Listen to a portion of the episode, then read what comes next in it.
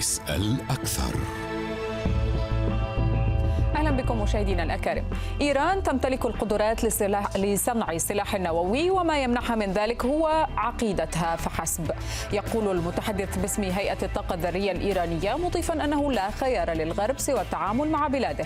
وفيما تشدد طهران على ضرورة رفع العقوبات قبيل استئناف مفاوضات فيينا تهدد واشنطن بمواجهتها في الوكالة الدولية للطاقة الذرية الشهر المقبل إذا لم تتعاون معها بشكل أكبر فيما يبدو خلافا على منشأة كرج التي يؤكد الطرف الإيراني أنها لا تخضع لاتفاق الضمانات لأنها لا تضم مواد نووية. هل هي حرب نفسية قبل جولة فيينا المقبلة أم أن هذه التصريحات تنذر بفشل جديد للمفاوضات؟ نسأل أكثر مع ضيفينا بعد هذا العرض.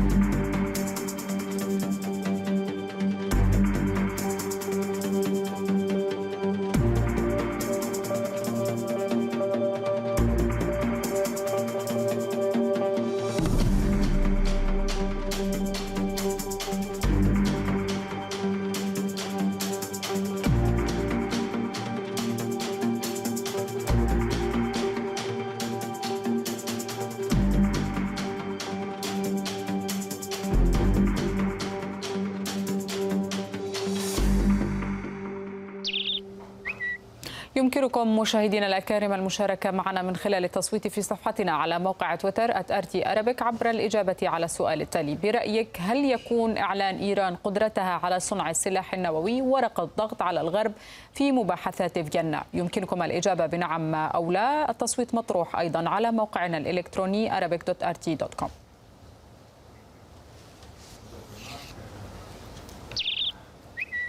نناقش الموضوع مع ضيفينا من طهران مدير المركز العربي للدراسات دكتور محمد صالح صدقيان ومن واشنطن الكاتب والمحلل السياسي بشار جرار. أهلا بكما على شاشة آرتي. أبدأ معك دكتور صدقيان حول هذه التصريحات التي أطلقها كمال وندي. لماذا تأتي في هذا التوقيت؟ والعالم يستعد لاستئناف مفاوضات فيينا الاثنين المقبل. مساء الخير لك يا سمين ولضيفك وللمشاهدين. أنا أعتقد بأن هذا التصريح الذي أطلقه المتحدث باسم منظمة الطاقة النووية الإيرانية بهروز كمال وندي هو يأتي في إطار الضغوط التي تمارس من قبل عديد الجهات على إيران سواء كان من قبل إسرائيل أو من قبل الولايات المتحدة من أن إيران تريد اقتناء السلاح النووي وبالتالي هو قال بشكل واضح قال بأن إيران كان لديها قدرة على صنع السلاح النووي لكن بالتأكيد الجميع يعلم. الوكالة الدولية للطاقة الذرية تعلم حتى الولايات المتحدة أيضا تعلم بأن إيران لا تريد تصنيع السلاح النووي ولا تريد أن تتجه بمسار أو باتجاه السلاح النووي. ليس لأنه في حرمة شرعية كما قال قائد الثورة وولي الفقيه في إيران وهو الرجل الأول قال بحرمة اقتناء وإنتاج السلاح النووي. هذا ليس مهما. المهم بأن بأن العقيدة السياسية والعسكرية الإيرانية وتحديدا العقيدة العسكرية الإيرانية لا تستند في دفاعها على السلاح النووي. وبالتالي هي لم تدخل. ربما كان في وقت من الأوقات عندما كانت هناك الحرب العراقية الإيرانية بعض الشخصيات في الحرس الثوري فكرت في اقتناء السلاح النووي لكن بالتأكيد بعد ذلك كانت هناك عقيدة عسكرية إيرانية تقول إنه من الخطأ أن آه، تتحلى أو أن تمتلك إيران للسلاح النووي. وبالتالي الآن الوكالة الدولية واقفة بشكل آه، يعني واضح جدا أن إيران ليس لديها برنامجا عسكريا. وحتى الولايات المتحدة والدول الغربية تعلم أيضا بأنها إيران لا تريد الاتجاه باتجاه السلاح. وضحت الفكرة. إسرائيل. إسرائيل لديها مصلحة في ذلك وبالتالي طيب. الجهة الوحيدة سأعود التي معك للحديث عن الموقف الإسرائيلي وإسرائيل ومتابعته الذي تحدث عن ذلك. في منظمة لما قبل محادثات فيينا. وانتقل إلى سيد بشار بالعديد من النقاط التي ذكرتها الدكتور صدقيان. سيد بشار عندما تقول إيران إنها تمتلك كل القدرات من أجل تصنيع السلاح النووي لكنها لا تريد.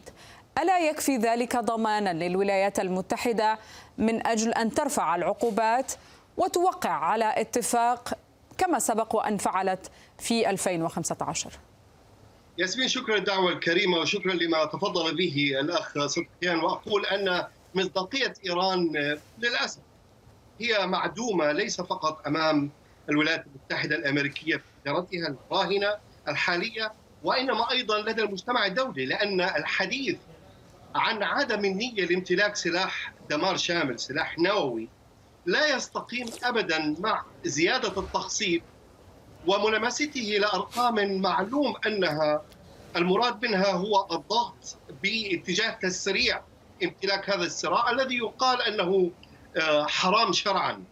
وقد ورد على لسان الأخ الكريم من طهران مقولة أن العقيدة العسكرية المشكلة بالعقيدة العسكرية وهي قضية مهمة لأي جيش في العالم. الجيش الذي يقاتل لم يكن لديه عقيدة عسكرية ينهار.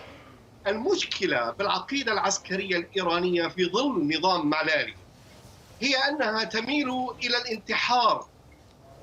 الانتحار الذاتي والتدمير الذاتي من انطلاق اللطميات والبكائيات السياسية واستمثال واستحضار صورة الإمام الحسين عليه السلام هذه الصورة التي دائما يغالب الخطاب السياسي الصادر عن إيران بأنها مظلومة وأنها آه، تستلهم مرة أخرى قيم الثورة الحسينية لمواجهة الشيطان الأكبر. شيطان اكبر تفاوض بيد وتريد أن تقضي عليه بيد أخرى. تتحالف مع دول متحالفة مع الشيطان الأكبر وتناهض وتمس بأركان سيادة دول تقاوم هذا ما يقال أنه الشيطان الأكبر. هذه هي المشكلة المشكلة يا سيدتي ويعلم الأخ صدقيان أكثر مني في ذلك. المشكلة هي بالمصداقية لا مصداقية لا للخطاب السياسي ولا الدبلوماسي ولا الإعلام الإيراني. أين أصفهان عن أخبار إيران؟ أين أصفهان؟ ونحن نرى ما يجري على الأرض ليس فقط اختراق في موضوع ملاحقة المنشآت النووية الإيرانية واتهام الوكالة الدولية للطاقة الذرية بأنها سربت أسماء العلماء الإيرانيين لإسرائيل. هذه أمور تنسف المصداقية ليس فقط مع واشنطن. طيب. وإنما مع الوكاله الدولية للطاقه الذرية. وهنا عقدة المشار هنا المشكلة. المشكلة بخطاب إيران اختصرها ربما في انعدام الثقة بين الطرفين. دكتور صدقيان واشنطن لا تثق فيما تقوله إيران. وهناك من يقول أيضا إن هناك تبادل للأدوار بين المسؤولين الإيرانيين. يتحدث كمال وندي عن توفر كل القدرات من أجل تصنيع سلاح نووي. فيما يتحدث عبد اللهيان عن أن هناك حسن نية وسنتجه بذلك إلى مباحثات فيينا أو الجولة المقبلة لمباحثات فيينا. أي الكلام أقرب للواقع الإيراني اليوم؟ أنا أعتقد بأن تقارير الوكالة الدولية للطاقة الذرية هي الأقرب للواقع هذه الوكالة هي الجهة الدولية التي تمتلك صلاحية تقييم البرامج النووية لكل الدول الأعضاء التابعة لها. وبالتالي كل التقارير التي صدرت بعد بعد يوليو تموز 2015 تاريخ آه، تاريخ التوقيع على الاتفاق النووي لحد الآن كل التقارير التي صدرت ربما أكثر من الثمانية عشر تقريرا كل هذه التقارير تقول بأن إيران لا تملك سلاحا نوويا ولا تملك برنامجا سريا يتجه لتصنيع السلاح النووي آخر مرة قالها مدير الوكالة الدولية للطاقة الذرية رافائيل جروسي الأربعاء الماضي عندما جاء إلى طهران وقال بشكل واضح بأن الوكالة لا تملك أي شكوك في أن برنامج إيران النووي أنه لا يتجه باتجاه السلاح النووي. أما إذا أردنا أن نكون مفرطي الذكاء ونحلل بالشكل الذي يعني يحلو لنا هذا شيء آخر. لكن عندما تكون الوكالة الدولية هي التي تقول بأن لا يوجد هناك برنامجا عسكريا آه، أنا أعتقد طيب بأنه دكتور صدقيا لماذا إذا يتحدث جروسي خلال زيارته الأخيرة عن عدم التوصل إلى توافقات مع المسؤولين الإيرانيين وقال أن كل اجتماعاته هناك لم تحقق نتائج؟ هذا صحيح جدا لأنه إيران آه، هناك قرار صادر من البرلمان الإيراني وهذا القرار صدر في سبتمبر من عام 2019 هو أجبر الحكومة الإيرانية على عدم تنفيذ البنود التي تخص المراقبة والتي وردت في الاتفاق النووي بعد انسحاب الولايات المتحدة وفرض نعم. عقوبات على على إيران وانسحبت من الاتفاق النووي. ولذلك البرلمان الإيراني قال للحكومة الإيرانية بأنه لا يجوز لكم من الآن فصاعدا أن تلتزموا بما ورد في الاتفاق النووي لأن الولايات المتحدة انسحبت من هذا الاتفاق. وأنا لا أدري أن الأذكياء جدا الأذكياء جدا إذا سمحتي لي ياسمين الأذكياء جدا هم الذين يقولون بأن إيران ليست لديها مصداقية والولايات المتحدة لديها مصداقية عندما انسحبت من الاتفاق النووي لا لسبب وصلت الفكرة. كما قال السيد ترامب قال سيد بأنه اتفاق سيء. حجة إيران في يدها هو سيء؟ أنا لا أدري لماذا هو سيء. حجة إيران في يدها. من انسحب من الاتفاق النووي هو ترامب. هو الولايات المتحدة الأمريكية وبالتالي هي من يحق لها ألا تثق في ما تقوله واشنطن. هذا من جهة. بالنسبة للوكالة آه، الدولية للطاقة الذرية فالحديث عن كرج اليوم يزعج إيران. لماذا نتحدث عن منشأة آه، كرج مع أننا أنكم تدرون أنها لا تحتوي على أي مواد نووية؟ اولا يعني على سبيل الدعاء نحمد الله ان لا يوجد حجة الله في واشنطن. هو السياسي يحكم قد يصيب وقد يخطئ. وأعتقد أن ما يجري على الأرض منذ توصل إدارة أوباما الثالثة إدارة بايدن إلى قرار بالعودة وعكس قرار ترامب الذي وصف بأنه خاطئ للانسحاب من الاتفاق النووي الإيراني ماذا حققت إيران في المقابل؟ ماذا أعطت لبايدن حتى تقنع الرأي العام الأمريكي على الأقل؟ لأنه المجتمع الدولي لديه وجهة نظر وأعتقد أن هناك تململا عفوا عن المقاطعة سيد بشار لكن هناك أيضا رأي عام إيراني يقول إن الولايات المتحدة الأمريكية هي التي انسحبت وبالتالي لن نقدم أي تنازلات خصوصا وأن البرلمان يمنع أن نلتزم بالاتفاق بعد الانسحاب الأمريكي الأحادي منه وبالتالي ننتظر الخطوة الأولى وهي رفع العقوبات من واشنطن. ياسمين شكرا على إثارتك لقضية الرأي العام الإيراني. الراي العام الإيراني لو كان مسموعا لسمعت هتافات أصفهان الآن التي تقول نحن نجوع وأموالنا تهدر على قضايا خارجية، لا أريد ذكر أي منها حتى لا يتم استغلال ذلك اعلاميا، ولكن أقول أن الرأي العام في إيران يدرك مثلا ما تم تسريبه من أصوات آه، كادينس روس مقربة جدا من الإدارة السابقة وإدارة أوباما الحالية والسابقة الأولى والثانية. عندما توصل اتفاق نووي الايراني بقضية التبادليه، الآن هناك توجه في هذه المفاوضات المقبلة في فيينا يوم الاثنين أن يتم الإفراج مقابل تجميد التخصيب الذي يجري. نحن نتحدث عن أرقام زادت عن 60% فهذه الأمور لا أعتقد أنها لا تشير إلى أي نوع من الارتياح لإبداء المرونة من الجانب الأمريكي. العكس تماما. هناك ضغوط حتى في الحزب الديمقراطي.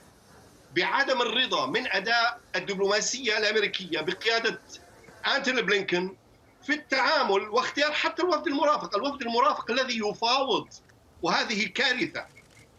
من بين الأعضاء من هي على صلة قرابة عائلية أولى مع الرجل المسؤول عن الملف النووي الإيراني إلى جانب فخري زادة وآخرين. هناك اختراق يبدو أن للأسف الإدارة الراهنة إدارة بايدن. لا تعلم أنه لا سبيل للعودة للاتفاق الذي انسحب منه ترامب إلا مع ملحق. هذا الملحق الذي تراوغ فيه واشنطن الآن ودول أوروبية بإقناع طهران أنه طيب. لا بد من تقديم شيء هل نفهم أن هذه خلافات داخلية أمريكية لا علاقة لها بإيران خصوصا وأننا في كل مرة تكرر طهران أن واشنطن خرجت من الاتفاق النووي وعليها أن تصحح خطأها خرجت لأنه هناك مبررات هناك بعض الأمور التي الآن يتفق عليها الجميع طيب. فيما لم تقم طهران بتوجيه رسائل مطمئنة للجوار الإقليمي لدول الخليج لإسرائيل بأنها ستكف عن الأنشطة المعادية المزعزعة للاستقرار في الشرق الأوسط فلن يتم هناك العودة إلى اتفاق دون طيب. هذا المرتبط دعني أنتقل بهذه النقطة للدكتور صدقيان. دكتور صدقيان أن نتحدث عن جولة من المباحثات من أجل تقديم ضمانات لواشنطن أم للشركاء الأوروبيين في الاتفاق النووي أم حتى للجيران كما قال في المنطقة. نتحدث هنا عن دول الخليج العربية وأيضا إسرائيل التي تهدد في المقابل بضرب منشآت إيرانية.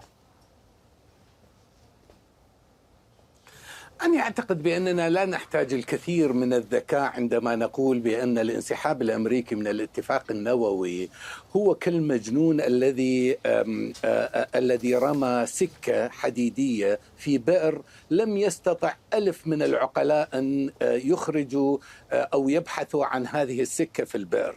ما حدث في العام 2018 عندما انسحب الرئيس ترامب من الاتفاق النووي أزعج الكثيرين ووضعهم في زاوية حرجة وبالتالي حتى الرئيس بايدن هو قال بأن هناك خطأ حدث عندما انسحب الرئيس بايدن من الاتفاق النووي انسحاب الرئيس آه، وحتى ترامب. الرئيس بايدن نعم. عندما قال بأنه يريد أن يعيد أمريكا للمصداقية في المجتمع الدولي قالها أكثر من مرة معنى ذلك ذلك بأن هناك عدم مصداقية للجانب الأمريكي وعندما انسحب من الاتفاق النووي هو قال بأنه اتفاق سيء. لماذا هو اتفاق سيء؟ لا أحد يعلم. الآن يبدو لي بأن الإدارة الأمريكية الحالية أيضا على الرغم من أنها تقول بأنها تريد أن تعود للمصداقية وتعزز مصداقيتها في المجتمع الدولي وهذا قاله رئيس الولايات المتحدة جو بايدن. لم لم يقل لم لم أقله أنا. وبالتالي هذه المصداقية المفقودة يجب علينا يعني وأنا أعتقد بأننا لا نحتاج كثير من الذكاء والدهاء حتى نقول بأن مصداقية الولايات المتحدة في المجتمع الدولي هي في أقل مستوى. ولذلك دعت الرئيس بايدن يقول بأننا نريد أن نعود لهذه المصداقية. أما فيما يتعلق بدول الجوار دول الجوار شئنا أم أبينا هذه دول إيران ودول الجوار في دول الدول العربية ودول المنطقة الخليجية. هذه دول موجودة في هذه المنطقة في يوم من الأيام تختلف في يوم آخر آه، تتصالح تختلف تحاور وهكذا. هذه دول. أما إسرائيل. إسرائيل آه، آه، إسرائيل منذ البداية لم توافق على الاتفاق النووي. الرئيس آه، باراك أوباما هو أدار ظهره لإسرائيل. عندما آه، آه، عندما وقع مع خمسة زائد واحد أمام إيران على الاتفاق النووي. إسرائيل منذ ذلك اليوم هي تتحين الفرص من أجل إسقاط وانهيار الاتفاق النووي.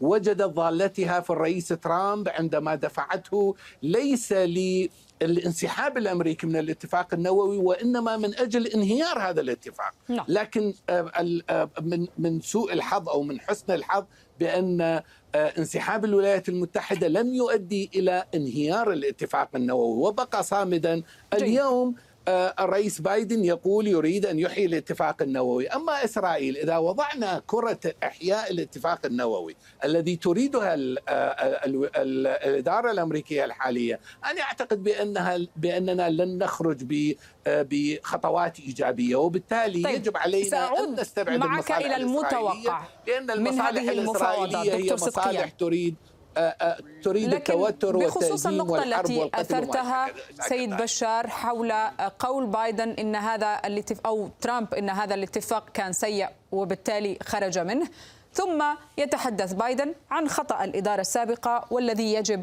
تصحيحه ألا تعتقد أن ذلك قد يضع الولايات المتحدة الأمريكية مجددا في موضع من يحاول تصحيح خطأ آخر وبالتالي يجعل إيران تفاوض دائما من موضع قوة. ياسمين لأجل المصادفة يتندر الآن النشطاء في الولايات المتحدة الأمريكية على مقولة بايدن عندما اتهم ترامب بأنه عنصري ومعادي للافارقه ومنع السفر بسبب كورونا والطاعون الصيني. والآن يقوم بايدن بالفعل ذاته. التناقض بين تصريحات من هو داخل البيت الأبيض وخارج البيت الأبيض للأسف هذه سنة غير حميدة. في السياسة الأمريكية وأنا أتفق مع الأخ صدقيان لا مصداقية وليس في عالم السياسة اكمالا لا مصداقية لكثير من التصريحات عندما تصل إلى حد التناقض. مصيبة بايدن أو بالأحرى أوباما. أنه لا يستطيع أن يقنع احدا أن هذا الاتفاق لم يكن سيئا. لأن المشكلة يا عزيزتي وأنا لا أريد أن أكرر نفسي لا أنا ولا كل من يتبنى هذا الخط. المنطقي في الطرح. المشكلة ليست بامتلاك حتى إيران قنبلة نووية. لا لأنها دولة إسلامية. ها هي باكستان تملك قنبلة نووية. طيب سيد بشار إذا كانت القناعة الجمهورية أو قناعة الجمهوريين عفوا على المقاطعة إذا كانت قناعة الجمهوريين أن هذا الاتفاق كان سيئا فإن قناعة الديمقراطيين الذين وقعوا عليه ويريدون العودة إليه أو يسعون على الأقل العودة إليه وهم من يحكمون الولايات المتحدة الأمريكية اليوم أن هذا الاتفاق جيد. ألا تعتقد أنه على من هم في الولايات المتحدة نعم. لم يدعوا ذلك لأنهم مدركون الآن من كان بالصف الثاني والثالث في إدارة أوباما. الآن بالصف الأول.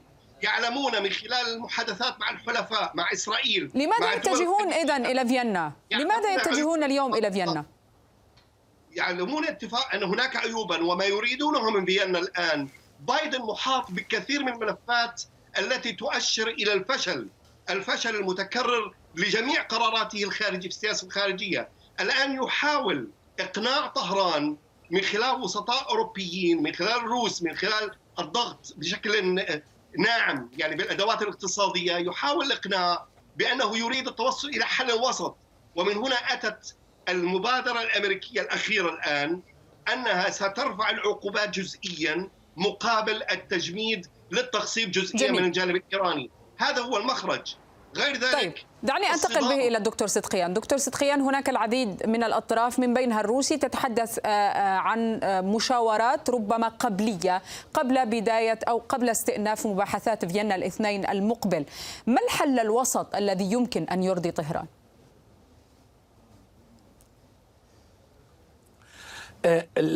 لا يوجد حل وسط أمام طهران، إيران قالت بشكل واضح بأنها لا تملك حلا وسطا، هي تريد إلغاء العقوبات التي فرضها الرئيس ترامب على إيران وهذه العقوبات عقوبات ظالمة وليست قانونية، الاتفاق النووي أودع في مجلس الامن لن ترضى بإلغاء جزئي صدر بحقه القرار 22 31 أو إلغاء جزء منها كما تحدث سيد بشار؟ هناك هناك عدد من المقترحات موضوعة على الطاولة الآن يعني حتى الإيرانيون لا لم يعني امتنعوا عن التعليق على مثل هذا الاقتراح لأنه لم يصل إلى الإيرانيين بشكل واضح ومحدد حتى يمكن التعليق عليه. الآن نحن ننتظر طاولة المفاوضات يوم الاثنين من أجل مشاهدة ماذا سوف يطرحه الجانب الأمريكي. لأن الجانب الأمريكي هو الذي انسحب من الاتفاق النووي هو يريد العودة إلى هذا الاتفاق وبالتالي إيران ليس لديها شروط. وهي تقول بأن إذا كان الجانب الأمريكي يريد العودة إلى الاتفاق النووي أهلا وسهلا.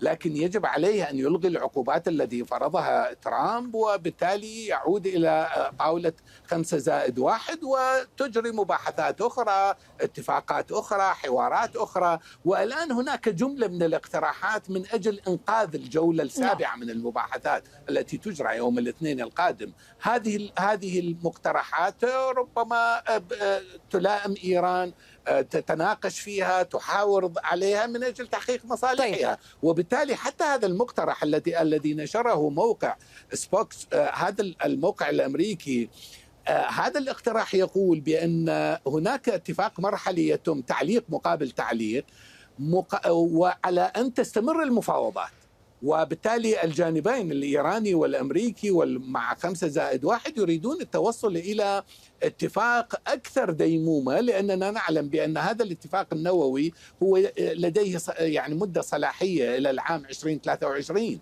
وبالتالي الكل يبحث عن اتفاق مستدام وضحت الفكرة. الخيارات المطروحة والاقتراحات التي تطرح على طاولة المفاوضات. سيد بشار هل خيار تشديد العقوبات مطروح إذا ما فشلت هذه الجولة من المفاوضات بالنسبة للجانب الأمريكي؟ على الأقل هذا ما قاله الرئيس بايدن عندما استقبل رئيس وزراء إسرائيل نفتالي بنت في البيت الأبيض بأن لدينا خيارات أخرى لا تقف عند الخيارات الاقتصادية والعقوبات. ولكن أعتقد أن الجو العام بعيد كل البعد عن هذا الأمر. بايدن مرة أخرى في أزمة طاقة في أزمة كورونا متفاقمة ومتحورات جديدة في أزمة إنفليشن تضخم غير مسبوق. لديه الكثير من المشاكل. بالمقابل إيران أيضا تحت ضغط وانفجار داخلي. لا يستطيع الإعلام كبت حريات الإعلام في إيران أن تخمد ما يأتي من أصفهان من صور وفيديوهات الآن يمتلئ فيها الفضاء الإلكتروني. هناك مشكلة في إيران كما هناك مشكلة في الولايات المتحدة الأمريكية. ورب ضارة نافعة. قد يدفع هذا الوضع الطرفين لمخرج وحل وسط ما. طيب دكتور صدقيا أنتقل إليك بسؤال سريع حول ما إذا كانت الولايات المتحدة قد تستغل ورقة إسرائيل التي قالت إن أي اتفاق غير ملزم لها وبالتالي التوصل إلى اتفاق مع الولايات المتحدة الأمريكية لا يلغي إمكانية ضرب منشات إيرانية كما تحدثت إسرائيل من قبل. دعيني أشير إلى نقطة قالها صديقي بشار.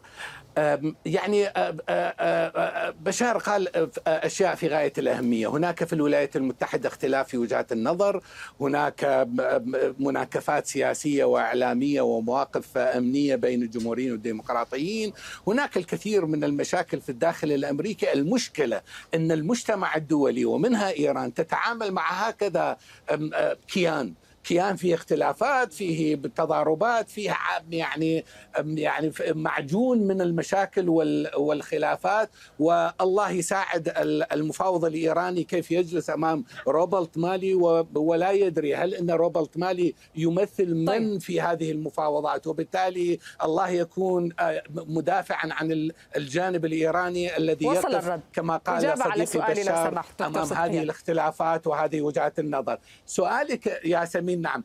آه، بالنسبة إلى السؤال الذي آه، طرحتيه أنا أعتقد بأن إسرائيل منذ البداية كما قلت آه، إسرائيل لا تستطيع مهاجمة إيران ولا مهاجمة أي من الدول في منطقة الشرق الأوسط إلا عندما يكون هناك غطاء أمريكي إلا عندما يكون هناك جسر جوي بين الولايات المتحدة وإسرائيل، وبالتالي كل الحروب التي خاضتها إسرائيل مع سوريا، مع الأردن، مع فلسطين، مع مصر كلها كانت بغطاء أمريكي وبجسر جوي، الآن أنا لا أعتقد بأن الإدارة الأمريكية مستعدة لتوفير مثل هذا الغطاء سواء أرادت إسرائيل أن تهاجم إيران بمفردها أو بالنيابة، وهي تعلم جيدا.